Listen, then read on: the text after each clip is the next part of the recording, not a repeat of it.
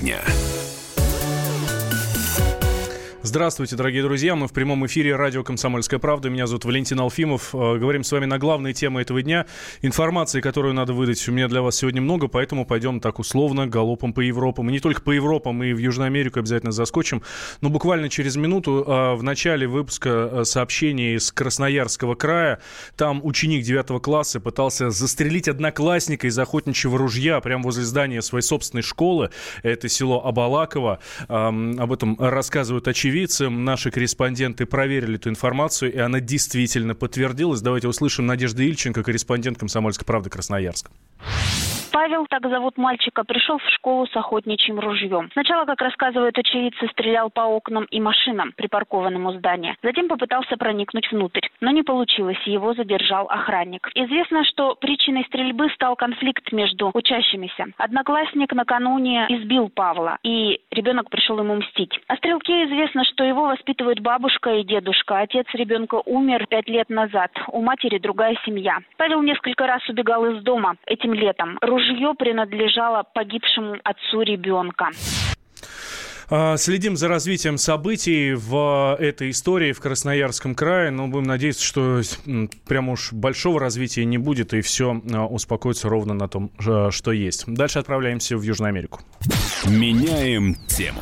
Конкретно Венесуэлу, там сейчас э, то ли переворот, то ли гражданская война. Ну, в общем, непонятно все, и разбираемся в этой истории. Андрей Баранов, замредактор отдела международной политики, с нами в студии. Андрей Михайлович, здравствуйте. Добрый день всем. Ну, вот наш корреспондент Антон Фокин, который сейчас находится в Каракасе. Плохая связь с городом, не смогли мы вывести его в эфир.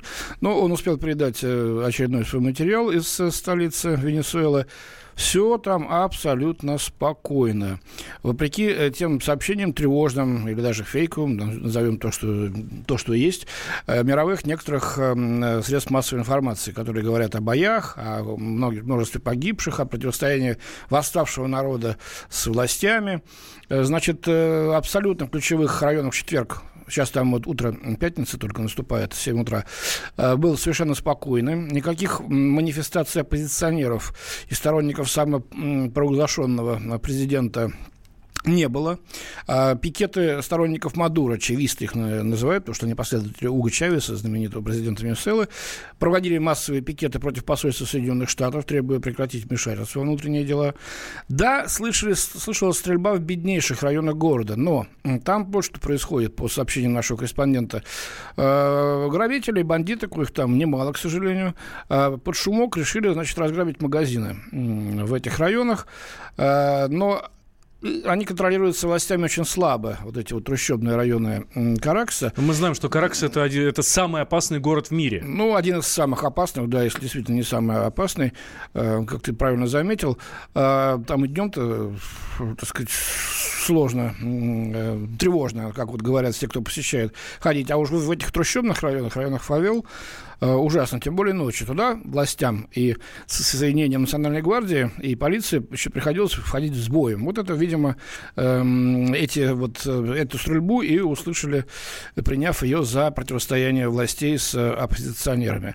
Эм, значит, заявили Соединенные Штаты, что готовы осуществить Э, это заявил госсекретарь Помпео, вооруженное вмешательство, вторжение в Венесуэлу, если их дипломатам что-то будет, э, значит, угрожать. Как известно, президент Мадуро потребовал от американских дипломатов покинуть страну, он разорвал отношения с Вашингтоном, поскольку те поддержали, э, значит, его противника, самого провозглашенного президента. Вот.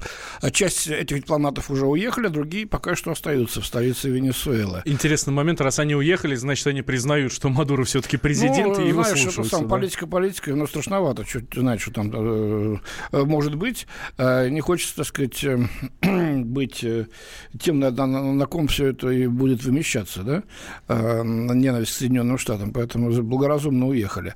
А между тем, целая группа общественных деятелей, ученых, политологов Соединенных Штатов направила Трампу открытое письмо, значит, перестаньте лезть в Венесуэлу. Это угрожает долгосрочным американским интересам там, вот, и самое главное, жизни американцев.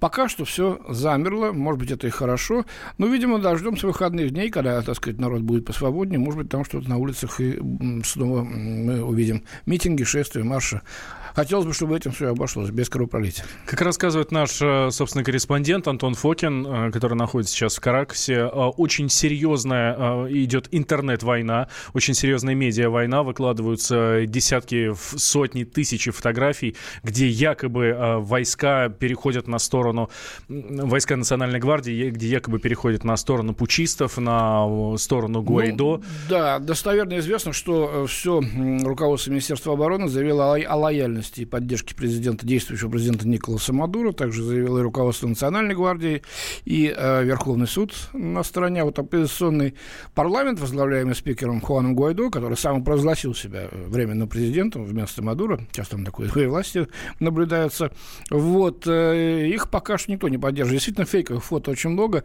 Э, появились фотографии двухлетней давности, когда оппозиционеры тоже выходили на марши и были одеты в белые футболки. Такая революция белых футболок, не состоявшаяся тогда.